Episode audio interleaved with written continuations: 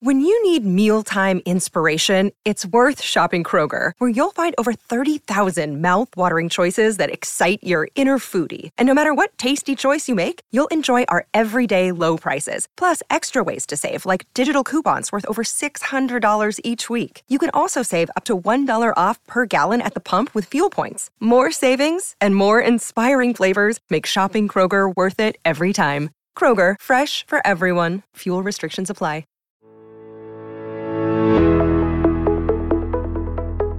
Are you ready to take your business to the next level? Every day, there are countless books and articles that are published offering the key on how to make your business a success. It's easy to feel overwhelmed trying to keep up and run your business. That's why Deb Creer created the Business Power Hour. Keep up on the latest trends, best practices, and techniques for how to make your business a success. Let the Business Power Hour do the heavy work for you. Good morning, good morning. I am Deb Creer, and I am passionate about giving professionals the tools that they need to make themselves and their businesses as successful as possible. And today we're going to be talking about the subject that is on everybody's lips, um, you know, and, and more importantly, the subject that businesses are really trying to figure out what the heck they're going to do going forward from a pandemic, and that's remote working. Um, and so please join me in welcoming David Pachter to our program today. Welcome, David. Thank you, Deb. Thank you for having me. Great. Well, let me tell people a little bit about you and then we will dive into this. So, David Pachter is an author and entrepreneur who leads a portfolio of companies. He is the executive chairman and co founder of JumpCrew and YouNow. David's journey can best be described as from slacker to CEO. Growing up in New York, his first passion was playing basketball. An average athlete at best, it was playing basketball where he first learned the importance of finding and supporting each other more talented teammates and how teams collaborate, communicate, and learn together to all contribute to make great teams. Well, again, David, welcome. Thank you. I appreciate uh, I appreciate that really nice introduction. I'm excited to be here and talk a little bit about remote leadership and remote work today. Great. Well, I always like for our guests to tell us a little bit about themselves and how they got to where they are today. So take us from slacker to CEO. so from slacker, I was uh, I was in my 20s living on Venice Beach, working in the film and television business, mm-hmm. thinking that I was doing great there. Mm-hmm. Uh, I was working at Disney. I was working at Warner Brothers. I produced an independent film, and uh, there was a point in time uh, when I, I, started getting up towards my my late 20s when mm-hmm. I had um, I had that moment where the light mm-hmm. bulb goes off and I, I, realized I wasn't doing as well as I thought I was. Mm. Uh, and I started thinking about why.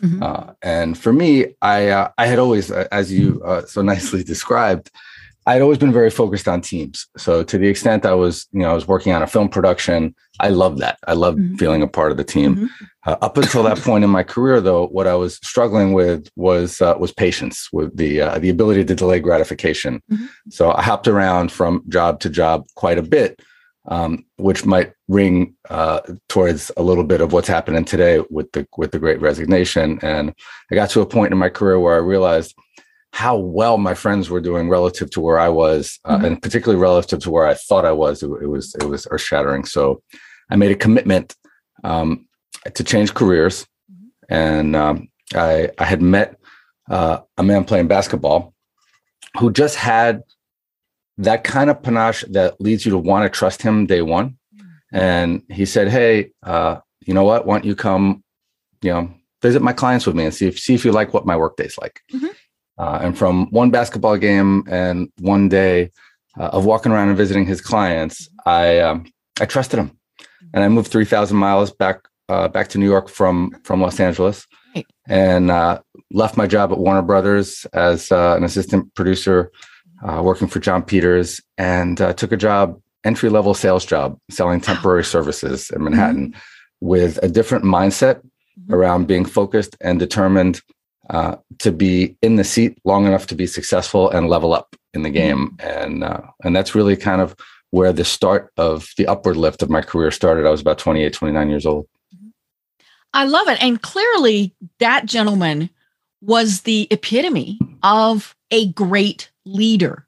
You know, as you said, you trusted him right away. I mean, the, to to just quit and pack up and move, that's phenomenal. Um, you know, and and unfortunately, it's also very rare. You know, it uh, it's rare, mm-hmm. but I think it's important for us to seek out, and I think it's an important message for us to uh, to get out there because mm-hmm. uh, trust mitigates risk, right. right? And when we're mm-hmm. talking about you know getting people from uh, point A to point B, wherever that is, whether it's leveling up or or just you know getting them into a new mm-hmm. game, uh, trust is a really important part of mm-hmm. that, and it's one of the hardest things to build when you're not sitting across the table from someone or in the lunchroom with someone. Right. You know, and so that's really the essence of what remote working is is causing. You know, it's uh, it, it, we've been in this what 21 by the time we're, we're recording this months. Um you know and, and obviously there were people that worked from home long before this. It's not that we didn't know you know the, the, this was not a new thing but for many companies obviously it was. And I think it is, is at least initially one of the first things that I heard so many people say was, How do we trust that our employees are going to get the work done when I'm not standing there staring over their shoulder? So talk about that because I think that really is one of the biggest things is, you know, we're not that we're not talking about those micromanagers who really do want to stare over the shoulder. It's just the general people who are like, eh, a lot of companies i would i would venture to say most companies didn't actually mm-hmm. trust that the work right. would get done mm-hmm. but mm-hmm. the uh, the really interesting counterintuitive thing about the the pandemic is most companies didn't have a choice at that point right oh yeah. And, on monday you were at work and on uh, or on friday you were at work and monday you were home. And many like ours like JumpCrew which is a professional sales and marketing organization uh, we have 300 folks in sales and marketing providing uh, outsourced sales and and lead gen services Ooh, for very large very large companies mm-hmm. we were one of those companies that didn't believe in remote work because we didn't believe that uh, that the the team element would translate uh, mm-hmm. we, we didn't believe that people would be focused and disciplined enough to stay on the cadence with the team and not uh, throw the team off right. and we were incredibly uh, surprised and impressed with uh, with our folks who only have an average of five or six years uh, work experience okay. with their um, their ability to really make things happen. I just got back from two days in Nashville, mm-hmm. and I couldn't be more fired up. Mm-hmm. You know, I was able to host two in office meetings, mm-hmm. um, one hybrid meeting, and one fully remote meeting, and I actually thought they were um, they were really telling uh, of of our ability to successfully um, continue on this path and uh, and work through a lot of the challenges that are just coming up today because for a large part of the last 18 months or so you know you had uh, it wasn't necessarily uh, an aspirationally motivated uh, success there was a lot of desperation in the beginning right. you know people mm-hmm. were working extraordinarily hard mm-hmm. Uh, because they were afraid they were going to lose their jobs right uh, and and now we're in a new normal situation right where we need uh, we need to think about not only you know creating psychological safety so people don't feel they're going to lose their jobs if they don't you know work 10 12 mm-hmm. 14 hours a day uh, but but an environment where they can thrive where there's long-term mental health and stability uh, so we're not burning people out either um, and it's been it's been just a an incredible last six months mm-hmm. where we've kind of normalized we've created some norms and processes around this and we're starting to lean into best practices to ensure that folks who are in office can really make it happen and mm-hmm. work parallel and side by side with with remote teams. And uh, and actually look starting to look at some of the um, some of the weaknesses in, in, the hybrid approach as well. Right.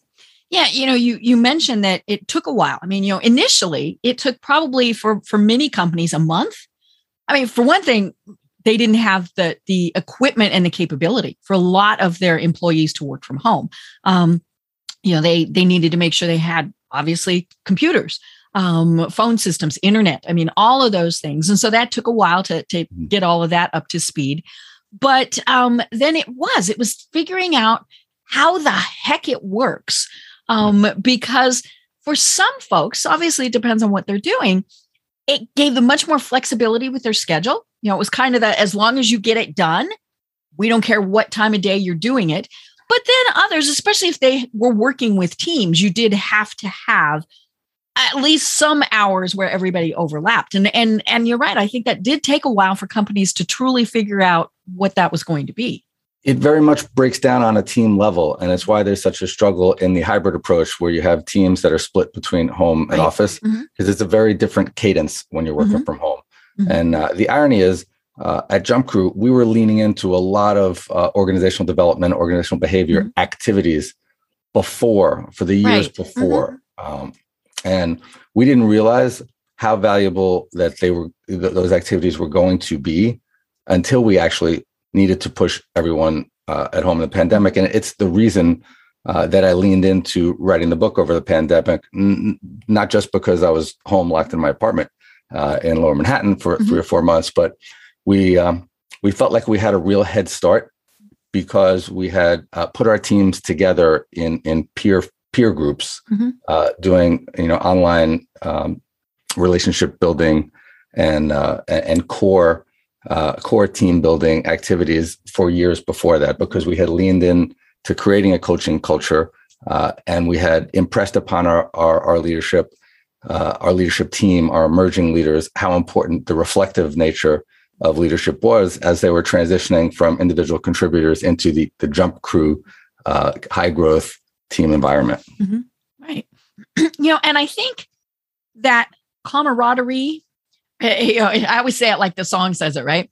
Um, with teams, that is one of the things that people I think are struggling with the most, you know, because they're not physically together. They're not gathering at the coffee maker to say, Hey, David, what'd you watch on TV last night? Um, you know, and and I remember it's been a long time since I've been in corporate America. But one of the things that I did um, uh, was we did those team building exercises. We went off site. We did the fall over backwards and everybody catches you type of, of thing. And and it built, you know, it, it comes back to what we were saying at the very start, kind of that trust, you know, but it also, you got to know them a little bit better, all those things. And so now, how do we do that remotely? It takes a lot of intention. Uh, mm-hmm. Uh, you know, I will tell you that uh, we've been we've been leaning into this for a while, and you know, for for younger companies, it is uh, it can seem like a distraction, but it's actually core to their business, right? Because at this point in in the in the development cycle of of teams, particularly when you might have in office teams, you might have remote teams, and you might be struggling with hybrid teams, your ability to build connection and and community out of your out of your at your workplace uh, is a really big deal. You know, folks at home sometimes you know they're super lonely because they're living alone and working alone. Right. And, and sometimes they're super bombarded with stimuli because they have three kids in the house mm-hmm. and there's two people working in the house. Yeah, And the dog and the cat and the TV's right. on so, and the laundry's going and mm-hmm. so balancing between the two, mm-hmm. you know, if you can bring a level of consistency and caring uh, and understanding as a remote leader, that's what really inspired me to write remote leadership. Mm-hmm. I was really seeing the material difference uh, of what happens when people show up for other people as opposed to for a company with a motto or a saying or a strong product. Mm-hmm. Right. Let's talk about your book for, for a moment. Go ahead and, and hold it up for those who are watching on the video. It's Absolutely. called Remote Leadership How to Accelerate Achievement and Create a Community in a work from home world. And that really is what what this is about is it's creating that community with people who who are not in the same place. Thank you. I mean there are really two transformations in leadership going on here. One is um, you know for 50 years uh, tom peters you know uh, management by walking around principle mm-hmm. Mm-hmm. was the gold standard. Right you know so there's there's two there's two problems there. One is you know for the most part you can't in remote leadership manage by walking around. Mm-hmm. uh, and and the second is uh, looking over somebody's shoulder doesn't necessarily create an environment of psychological safety that uh, that makes someone want to be there. Right. Uh, and you know in the era of remote work when someone has a choice whether or not to make a couple more, more calls on behalf of the organization or to take another uh, take a call from a recruiter or to take another job interview you know how they feel about your commitment to them is a really big deal mm-hmm. feelings become a really big part of success in team building mm-hmm. um, so we lean into in um, in our, our peer forum groups um, which are, we use a platform called circles which is just fabulous for this mm-hmm. um, how how you as an individual contributor or you as a leader, um, what's the right way to demonstrate vulnerability in the workplace, mm-hmm. right? Can you as a leader lead a meeting, you know, by apologizing? It's a very very powerful thing, right? But in the era of traditional management, it was wasn't what we right. It wouldn't have been professional. It wouldn't have been um, you know, you you like to think that the leader is invulnerable, you know, things like that. So what we, what we've seen as part of this transformation is uh, just a phenomenal, uh, phenomenal, phenomenal uh, uplift mm-hmm. of folks who otherwise might have been uh, looked past or passed over in the organization. Mm-hmm. Uh, introverts, mm-hmm. because mm-hmm. me with this voice, without having to stand up in front of a room of hundred people and project and perform mm-hmm.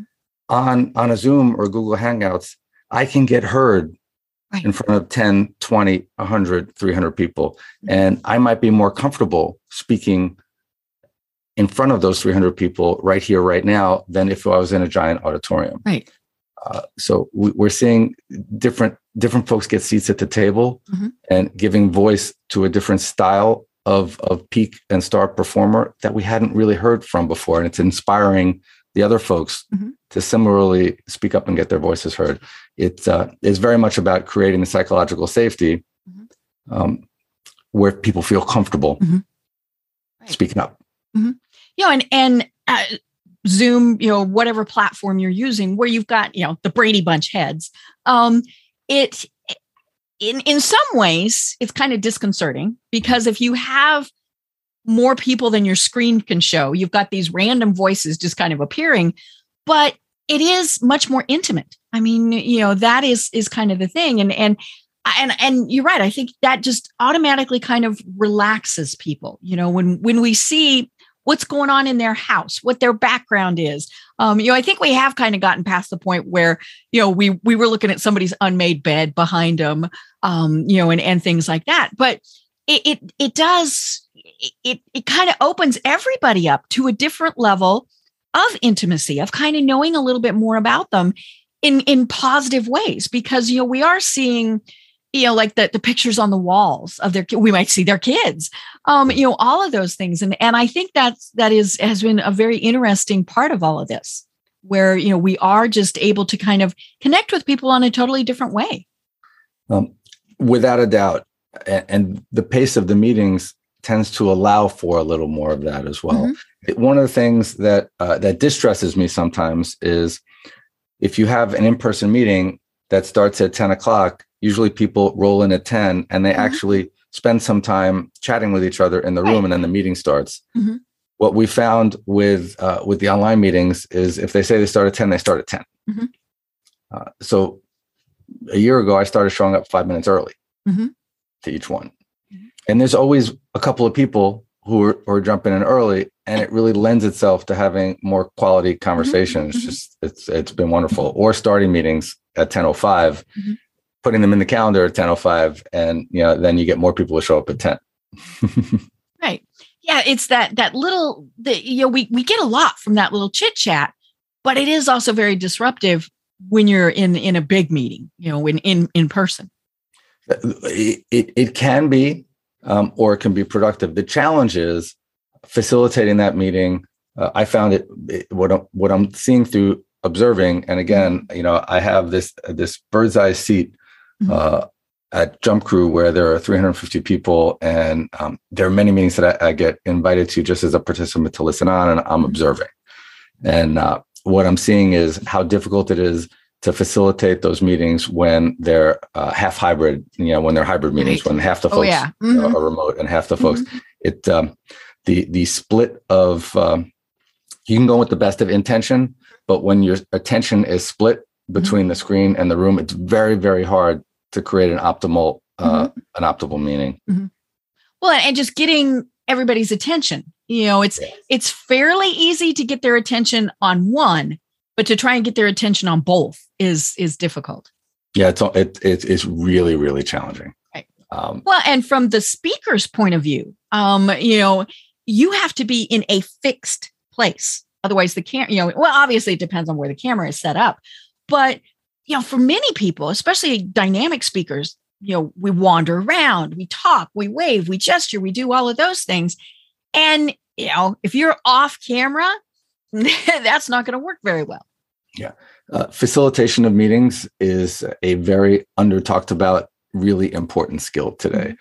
Uh, the leadership component that that was very much about charisma and vision now takes a lot more dexterity and and a lot a lot lighter touch. And I think a lot about Google's Aristotle project, where uh, they they uh, a few years back they uh, really studied what created an optimal meeting, mm-hmm. and it was a meeting where everyone spoke in almost equal parts. Mm. so I I've leaned into this, and it's just an amazing way because you you get everyone engaged mm-hmm. in the meeting.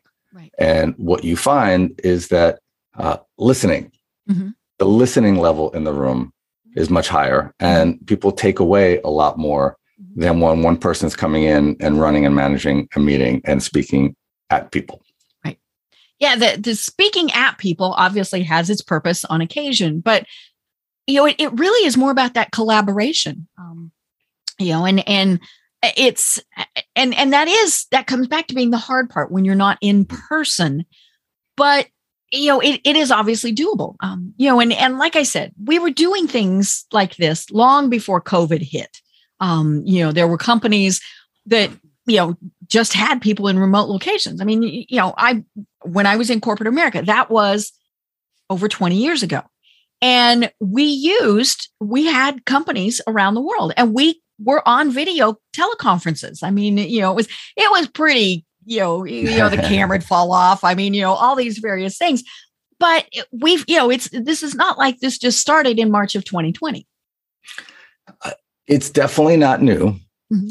but from an optimized standpoint, right? Oh, holy cow. Mm-hmm. We're talking about a different way to incorporate and integrate remote work. Mm-hmm. So, because it's not going away. Right. Mm-hmm. I was just, I was, I was walking through lower Manhattan this morning mm-hmm. and uh, it's not a ghost town, mm-hmm. but it is really, really quiet down there right now. The work's all getting done, mm-hmm.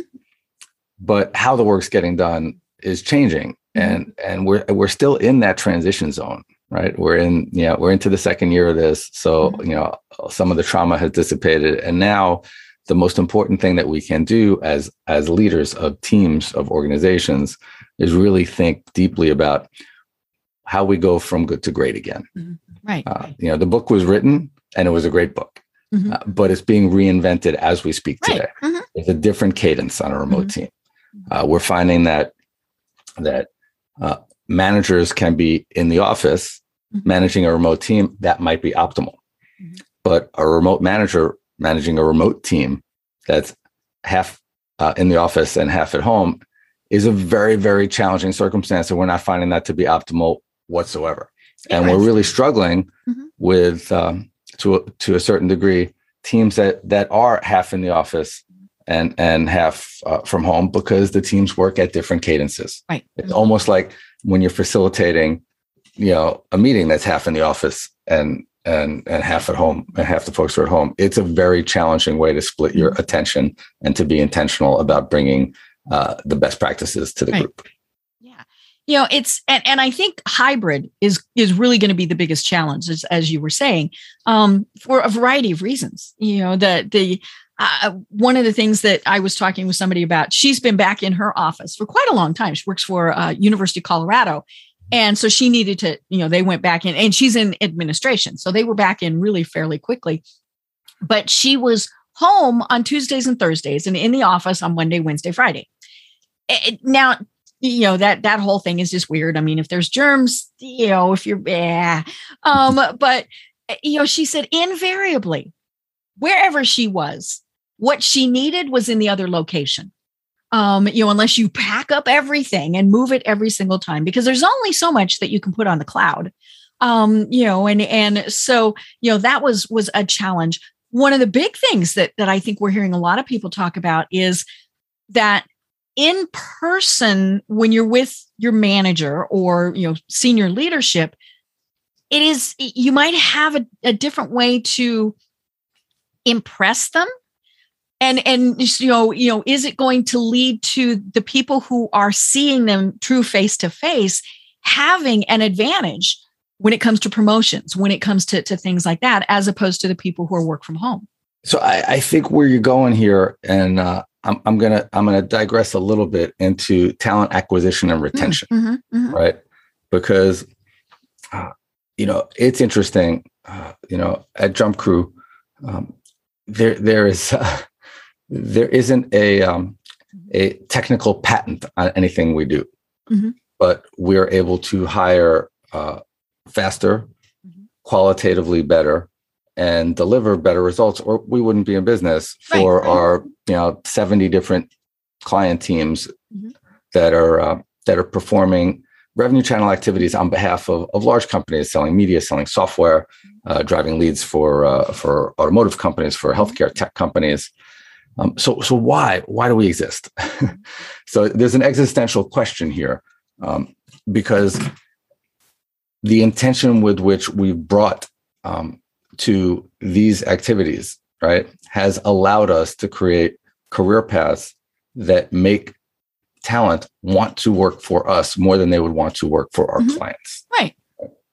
Um, the the approach with which we've taken to engage them and build community has enabled us to retain them long enough to get them leveled up in the organization and into the game of uh, accelerating their own achievement and being the best that they can be. So really, a lot of what we're trying to do here is model some of this, and and one of the reasons, uh, primary motivations for writing the book was to share some of that, because I think it's a really really important message, and it's transformational at some level, and it's existential at another level for for a younger company that doesn't have the uh, the benefit of a uh, of a legacy product with a, a Mhm. long tail of revenue on it. If they don't get their arms around this concept early, they'll never get there. Right. And for the larger company that wants to uh, remain at the forefront of what they're doing, um, they only really only have two choices: to find a company like JumpCrew that can do it, or to Mhm. figure out how to lean into the organizational change necessary uh, to adapt to the changes in the environment to make the A players, those talented folks, want to come to work and stay in their organization. And again, it's about how you create community. You know, it's about counterintuitively talking about and engaging in uh, conversations that are uncomfortable Mhm. um, at the workplace, Mhm. right? Allowing people to get to know you so that they trust you Mhm. and want to stay around uh, and believe that you're gonna you're gonna look out for their best interests as well. Uh, and that's what a coaching culture is all about, right? It's not about it's not about solving someone's problems. It's about it's about understanding where they're at and asking questions that allow them to solve the problem themselves. It's about creating creating a uh, a greater level of agency in the folks on your team, Mhm. so that you as a leader and you as the manager can spend more time focused on other folks who aren't performing as well, who don't have that. It's not any longer, you know, we went through this era over the last, uh, you know, 10 or 15 years where Salesforce descended on us Mhm. uh, and and the amount of data that we can process as leaders has just uh, it's crazy at every stage of the funnel we can look at kpis and quantitative metrics all day long Mhm. right so that initial group of leaders spent a lot of time looking at data and leaderboards Mhm. right and sharing call numbers and Mhm. talk time and Mhm. conversion metrics uh, with their team and really leaned into that being the primary focus of their roles as as leaders uh, and it to a, to a large degree for the folks on our teams for a manager or a team lead or a director to really rely on that it's kind of insulting Right. Mhm. uh, you know because me as an individual contributor i know my metrics Mhm. what i need is help breaking through in areas where i have resistance i don't need someone to tell me what i can see on my own dashboard Mhm. uh, and that uh, has has a, a lot more there's a lot more of a, a psychological bent to to thinking about the behavioral changes that need uh, need to come into play Mhm. from a technique perspective right from a process perspective from a best practices perspective more than it is a quantitative uh, you know kind of feedback of oh this this is how you perform today i know how i'm performing I'm Right. either feeling good about it or I'm not. And and you know how the people around you are performing too, right? Yeah. Yeah, absolutely. Absolutely. And one of the biggest drawbacks from the remote side that uh, we're building bridges to all the time is not being, particularly in a professional sales organization, is not being able to hear the person next to you on the on the phone Ah, okay. Because that that's a primary way to learn, right? Mm-hmm. Right. to be able Good to and bad. You're like, ooh, that sounded bad. hear and listen to the, exactly hear and Mhm. listen to the person on my left and person on my right so when you're talking about facilitating team meetings and and sharing best practices that level of uh, of communication and collaboration really needs to be leaned into and thought deeply Mhm. about Right. You know, I think one of the things that that we're seeing the biggest shift in is we're going from the managers who really were the people who, you know, the the counted the numbers, looked over your shoulder, to true leaders. Um, you know, who are guiding people through their career. And and let's be honest, sometimes it's "Mm, this isn't the place for you. But you know, it it is, you know, we're I, I think because we have to work harder at it, might be where we're seeing, okay, here's where you might need a little bit of assistance, or oh my gosh, you were a rock star in doing this. Can you share that with others? You know, I think that's the that's the thing that we're we're trending more towards. again in the trend it's almost transformational whether you're an emerging leader or in, in individual contributor Mhm. there was a point in time where you really relied on oh who's going to tell me what to do next Mhm. Right. right and i think what we're what we're seeing more is the folks who are excelling.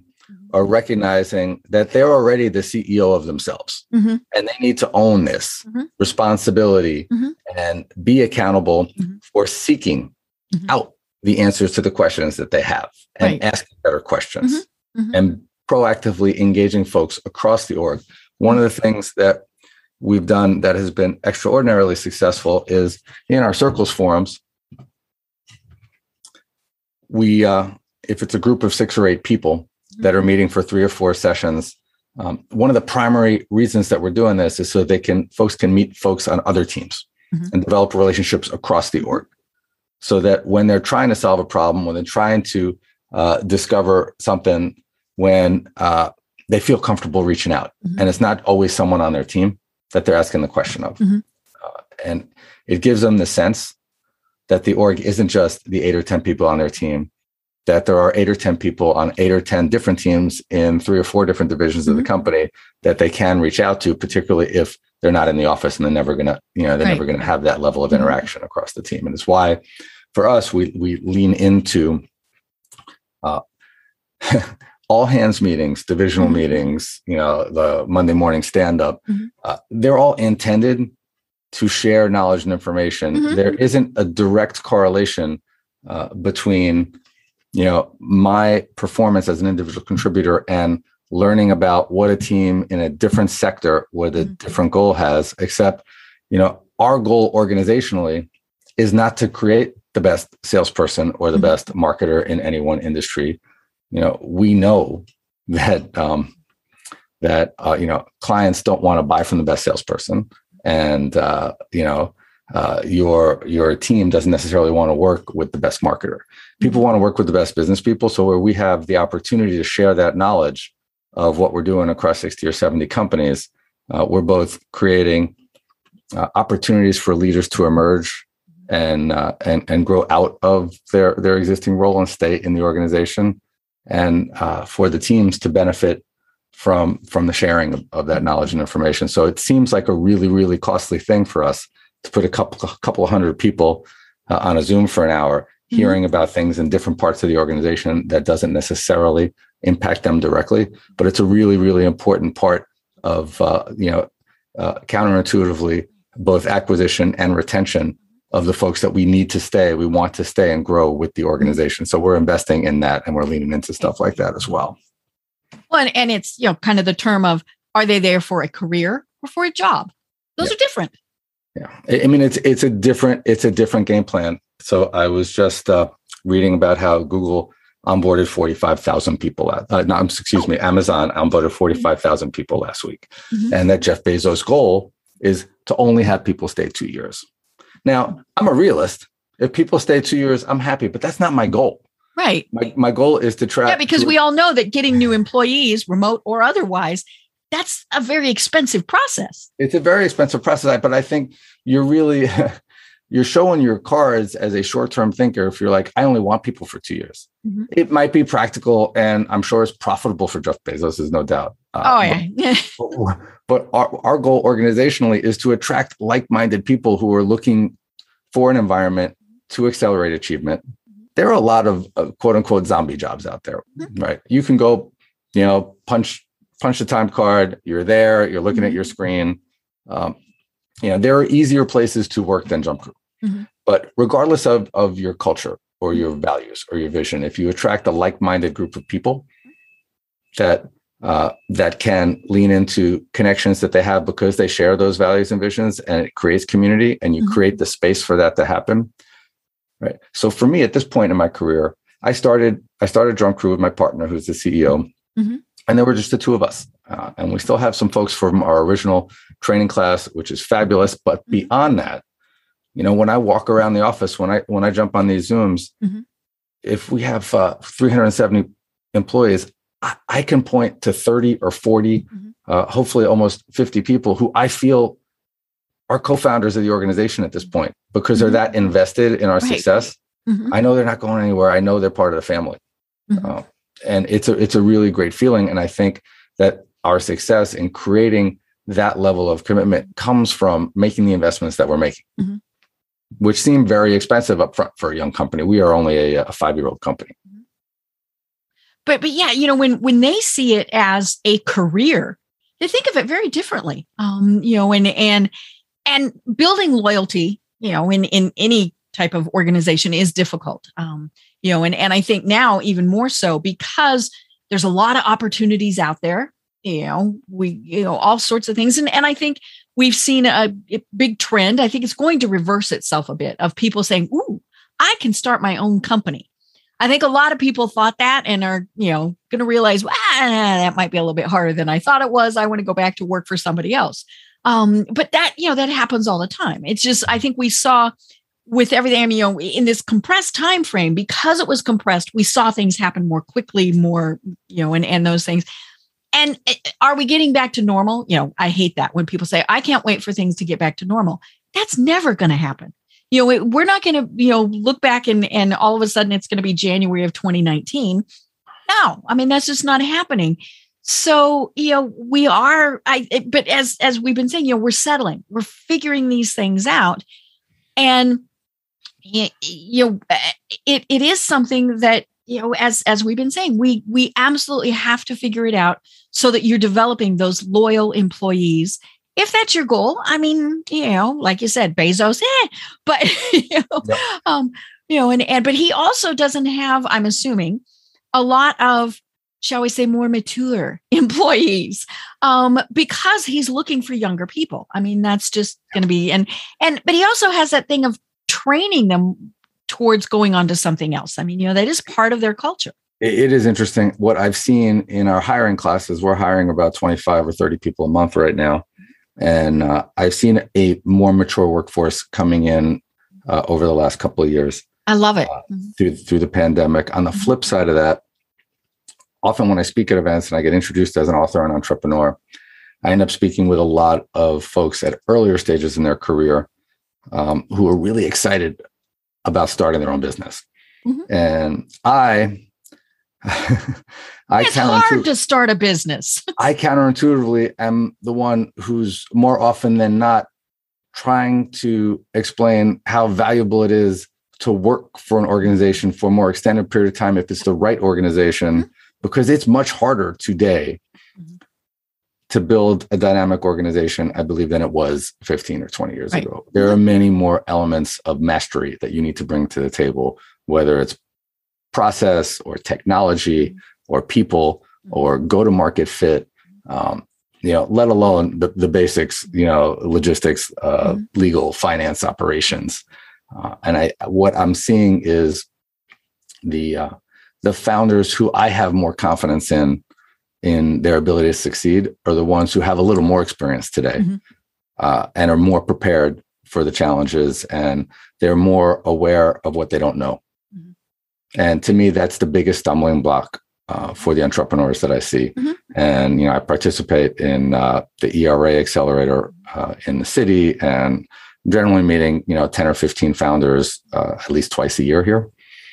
And it's, uh, you know, and it's, it, it, I'm not saying it's impossible. Uh, there's a woman I met a few months ago. She had actually worked for me years ago and uh, went and started her own business and she was a superstar at 21 22 years old she's a mm-hmm. superstar at you know 29 30 years old uh, she was very aware of what she didn't know early on but certainly for me uh, as an early stage entrepreneur who flopped terribly at 27 28 years old i very much attribute it to uh, a level of hubris and and lack of awareness of what it was that i actually needed to get my arms around to be successful. Right. Yeah, I mean, it's it's one thing to think, hey, I've I've I have this widget, I have this service, this whatever, and and I can can you know build a business around it, but to actually know how to build the business is you know is, it's incredibly difficult, even just from the basics of you know legally how do you set it up? I mean all of those various things there's a reason why most businesses fail you know it's, it's what still over 50% within the first couple years i would go one step beyond that because if you can't get the right people in the right seats on the bus. Yep. Right. If you can't convey enough mastery and confidence to attract the best talent that you can for those roles, mm-hmm. then your ability to succeed, your odds of success are, are so greatly diminished. It's not about you, right? It's about mm-hmm. that team because you're not going to be able to do it all. Yeah. And and if you're saying, hey, I've got this business that is brand new and I want to hire you away from someplace where you've got benefits and a good salary and all those things, I mean, for one thing, you've got to be again a heck of a leader, a heck of a salesperson to even convince them to to do that, and that's going to be rough going. You also have to have the self confidence to be really conscious about needing to hire people that are uh, are better than right. you mm-hmm. All across the board. Mm-hmm. Right. Yeah, we we've talked about that a lot on this program is, you know, for some reason a lot of times when people start a business they think I have to do it all and know it all. Well, no, you know, you you you don't know, you know, you're probably not going to know business law, probably not going to, you know, know uh, financial, all of those various things. You're not going to know unless you were one sales, um, sure. you know, and and all of those things. And so you have to bring in that team of people so that you can do what it is you wanted to do. I mean, we have wonderful, wonderful clients who are with us two, three, four, five years at this point. Mm-hmm. Uh, they are uh, they are they are product and they're operations experts who recognize that you know there was a lot more risk than reward mm-hmm. for them to go out and you know hire VP of sales or VP mm-hmm. of marketing and think that they were going to be great at managing them and they were going to make the greatest hire out of the box. Mm-hmm. Uh, so they came to JumpCrew where they knew they could, you know, there was a level, mm-hmm. guaranteed level of competency mm-hmm. that they were opting into day mm-hmm. one. So it gives them much a much cleaner picture of what else might be going wrong. Mm-hmm. Right. Yeah. But may, maybe the go to market fit isn't what they thought. Maybe you know the product or the service uh, isn't necessarily kind of uh, in the zone of ready to um, to scale that they thought it was. Because there's a level of consistency in the lead gen and the sales execution that it eliminates a risk variable and makes it easier for them to optimize their business. Right. And and I think you know there a lot of people who decided, hey, I want to start my own business. I'm home. I've got all this extra time, blah, blah, blah. I think they really are figuring out, mm, you know, and and so, but that brings us back to then they want to be with a company that has its act together. You know, just just simple as that is. Um, and you know, and and whether it's remote, whether it's hybrid, whether it's all those combinations of, you know, and and and then we unfortunately see the bad examples. Um, I'm assuming you saw earlier this week the the CEO of Better.com, who you know, which I just have to laugh at the name and then how this went so bad. You know, you were invited to a Zoom meeting. You went to the Zoom meeting. He says, "Hey, there's these issues." And you know, we're going to have to lay people off. And if you are on this call, you are laid off. I mean, I saw today that his director of communications and his director of PR quit, and I thought, yeah. There's no doubt that we were talking about that this week. mm-hmm, mm-hmm. Yeah, I mean, you know, and and I mean, there were just so many things. This is this will be a study forever. You know, with with you know you know, Harvard's going to talk about it in their MBA. I mean, all those various things, because there were so many things he did wrong. I mean, you know, he turned it back into, I've cried about this. I don't care if you cried, I lost my job. you know? It's you know it's one of the keys to organizational learning, and it's it's what collaboration is about. Like you know if if you have uh, a team of nine people, you know, you don't want all nine people to stumble over the same rock. If the first person stumbles, you want them to share. Uh, mm-hmm. so yes, certainly with, well, with that story, there's nothing but good oh, takeaways of how yeah. not to do something. Yeah, you know, and, and of course, then I'm thinking, so you know, next week I get in, you know, I'm I'm still employed there. Way, yay! But next week I get an, an invite to a Zoom. I'm thinking, oh no, right? Yeah. And one and of the things we yeah. one of the things we like fell to say, swoop. He totally dis- destroyed the culture. Yeah. I mean, so, so it's a difficult situation. Obviously, there are better ways to manage it, mm-hmm. but you know, so we uh, you know we certainly have uh, have our fair share. Of, of, turnover. We run a mm-hmm. sales organization. Right, uh, I believe happens. it's materially less uh, than than the beta mm-hmm. of of of all companies in their sales teams mm-hmm. uh, because we're acutely focused on sales success and mm-hmm. sales growth and sales KPIs. Mm-hmm. Uh, but one of the things we talk about is the termination should never be a surprise.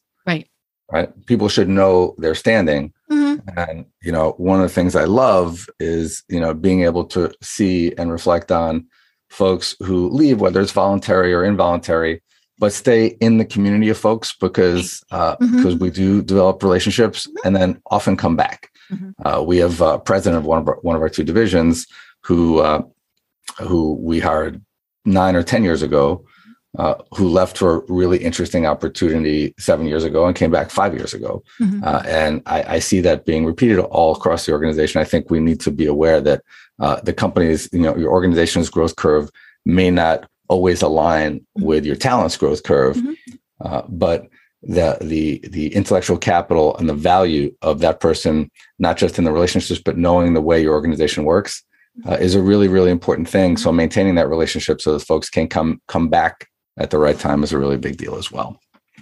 I mean, it, it is about that family, um, you know, and and and I don't care if you're a company of five or a company of you know fifty thousand. When you know, as we were saying, when you feel valued, when you feel empowered, when you feel trusted, you know, even if you leave, you're still to, you know, have lunch with with some of those people on occasion. And and as you said, more importantly, at some point you might think, "Hey, I want to go back." Yeah, there's you that, and, and, you know, I, I think about the uh, the consulting model. I have a lot of friends who worked in management consulting, and they worked for uh, two, three, four, five years for their firm, and then they went to go to work for the client, one of the clients that they mm-hmm, worked at, mm-hmm. and and you know they became the client as mm-hmm. opposed mm-hmm. to the vendor right you know, and, and those relationships yeah, they they had such a good relationship and they knew it was such a great company that they didn't didn't hesitate to say this is who we need to work with exactly exactly you know and, and that is kind of one of those telling things you know if, if say you've been with you know say you've got a marketing firm and you go somewhere and they say hey you know would you hire your your former company right. you know, that's not a good thing. No. You know, and, and, obviously there are some reasons where, you know, it, but yeah, for the most part, it's like, yeah, you know, um, I would. They did good work. Um, you know, yeah. and but but yeah, it's you know, and and, and I mentioned a, a, word in there that that we haven't really talked about yet, and that is that empowerment. Um, you know, and, and I think that's one of the harder things from remote to kind of get people to really know we do trust you we value you you know and and um, you know it's it, it, comes back to leader versus manager you know when you feel empowered you're not or when your employees feel empowered you aren't having to manage them you know you trust them you know that they're going to get the job done it's both you know it, this this saying kind of slices both ways trust mitigates risk mm-hmm. and you have to take risk sometimes to trust someone right to discover that they're trustworthy mm-hmm. Mm-hmm. So, you know, and sometimes it backfires. I mean, you know, let's absolutely, be honest. Absolutely. But, mm-hmm. um, you know, but you know, as uh, as Annie Dukes would have written in Thinking in Bets, you know, you're dealing in probabilities. Mm-hmm. You know, and sometimes you make a good bet mm-hmm. and it doesn't pan out, and sometimes you make a bet that's a little more risky right. and it works, uh, mm-hmm. but you don't know if you don't take the chance. Mm-hmm. Right. You know, and I remember at the you know start of the pandemic, I was talking with a manager who was kind of having those, oh my God, you know, do I trust that they're going to do the work? Do I trust this? Do I trust that? And I said, did you trust them when they were in the same office? Well, yes. I said, and you know, and and or if they said, Ooh, I'm like, okay, then you then no. You know, if you didn't trust that you needed to supervise and they had to be under your thumb, all those various things, then no, it's probably not going to happen now. It's a different level of trust, right? Mm-hmm. You can see that someone's in the office when they're in the office. Right. Mm-hmm. right. They're not playing solitaire on their computer. But when someone's not responding to your Slack and it's 10 15, mm-hmm. you're wondering, are they working today? Mm-hmm. Mm-hmm. Uh, if you see that, uh, you know, if you're the team lead and, and, and, you know, your dashboard shows that this person didn't respond to your Slack and they haven't made any calls in the last half hour, mm-hmm. you're wondering what you're paying right. that person for. So mm-hmm. I think uh, the point I'm trying to make here is this level of transparency mm-hmm. has to go to another level. My right. my lunch mm-hmm. And and my breaks when I'm not available, they're on my schedule. Mm-hmm. So you know when I'm talking to folks in the org, I am I am begging them to do the same mm-hmm. because we have great folks working remotely who do have to take their kids to the mm-hmm. doctor and they mm-hmm. do have to walk their dog and that that walk the dog time that's mental health time I'm yeah, it's, it it's good for them. I'm clearing it out. Uh, but what I don't want to do is lead people to believe that I'm not working. Mm-hmm. So right. until I have that relationship, mm-hmm. until they know me really, really well, and maybe even after, there are mm-hmm. folks who I'm working with for 10 years, and I still want them to know, hey, mm-hmm. you know, I have this appointment and I'm not mm-hmm. going to be responding to your Slack as professional right. courtesy. Uh, to well, put that and it's all the about the communication and expectations. I mean, you know, if, if you're the team leader and you say, okay, I, everybody has to be online between 10 and 2 yeah. Then you know and and if you're not then let us know. But then you might you know it's like okay then you get everything else done when you get it done.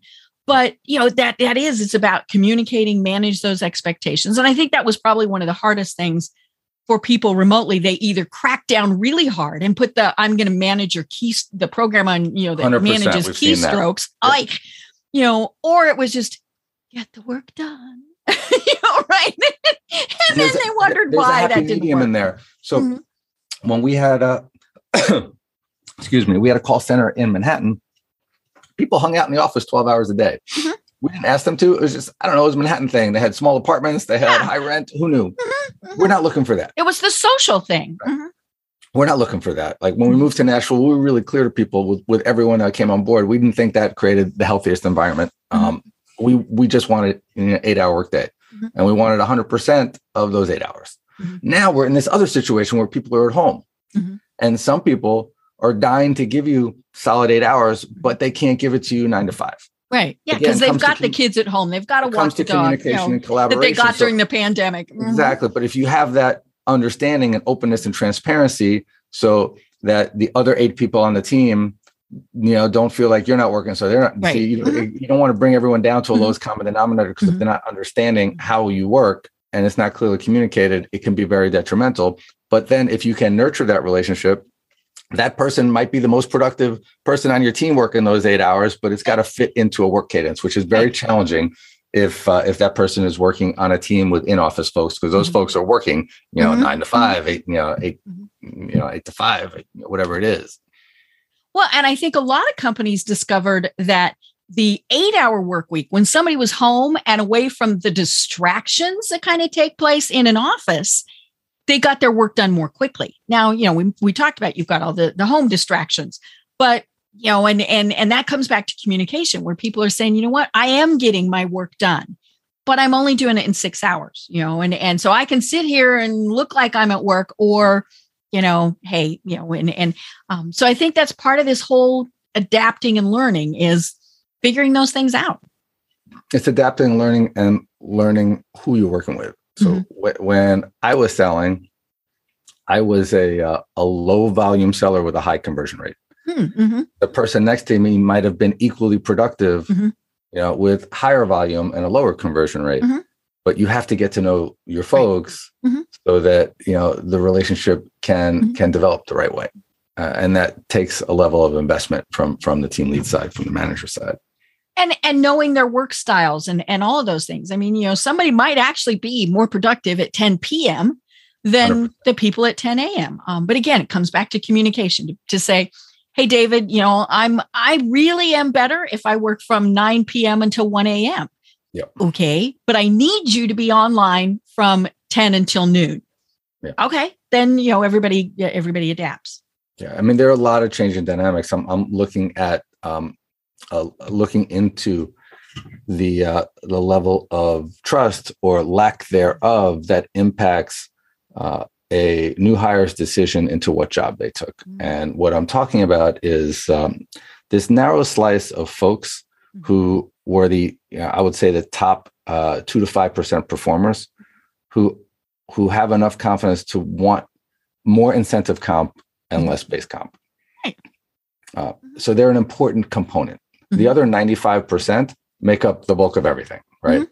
And and they're generally not looking at not not looking at things that way. So um, it's really important to develop that level of understanding. You know, when I'm, I'm, talking more about the talent acquisition and the recruitment process right now, mm-hmm. to to have folks connect with people who might be on their team, mm-hmm. right?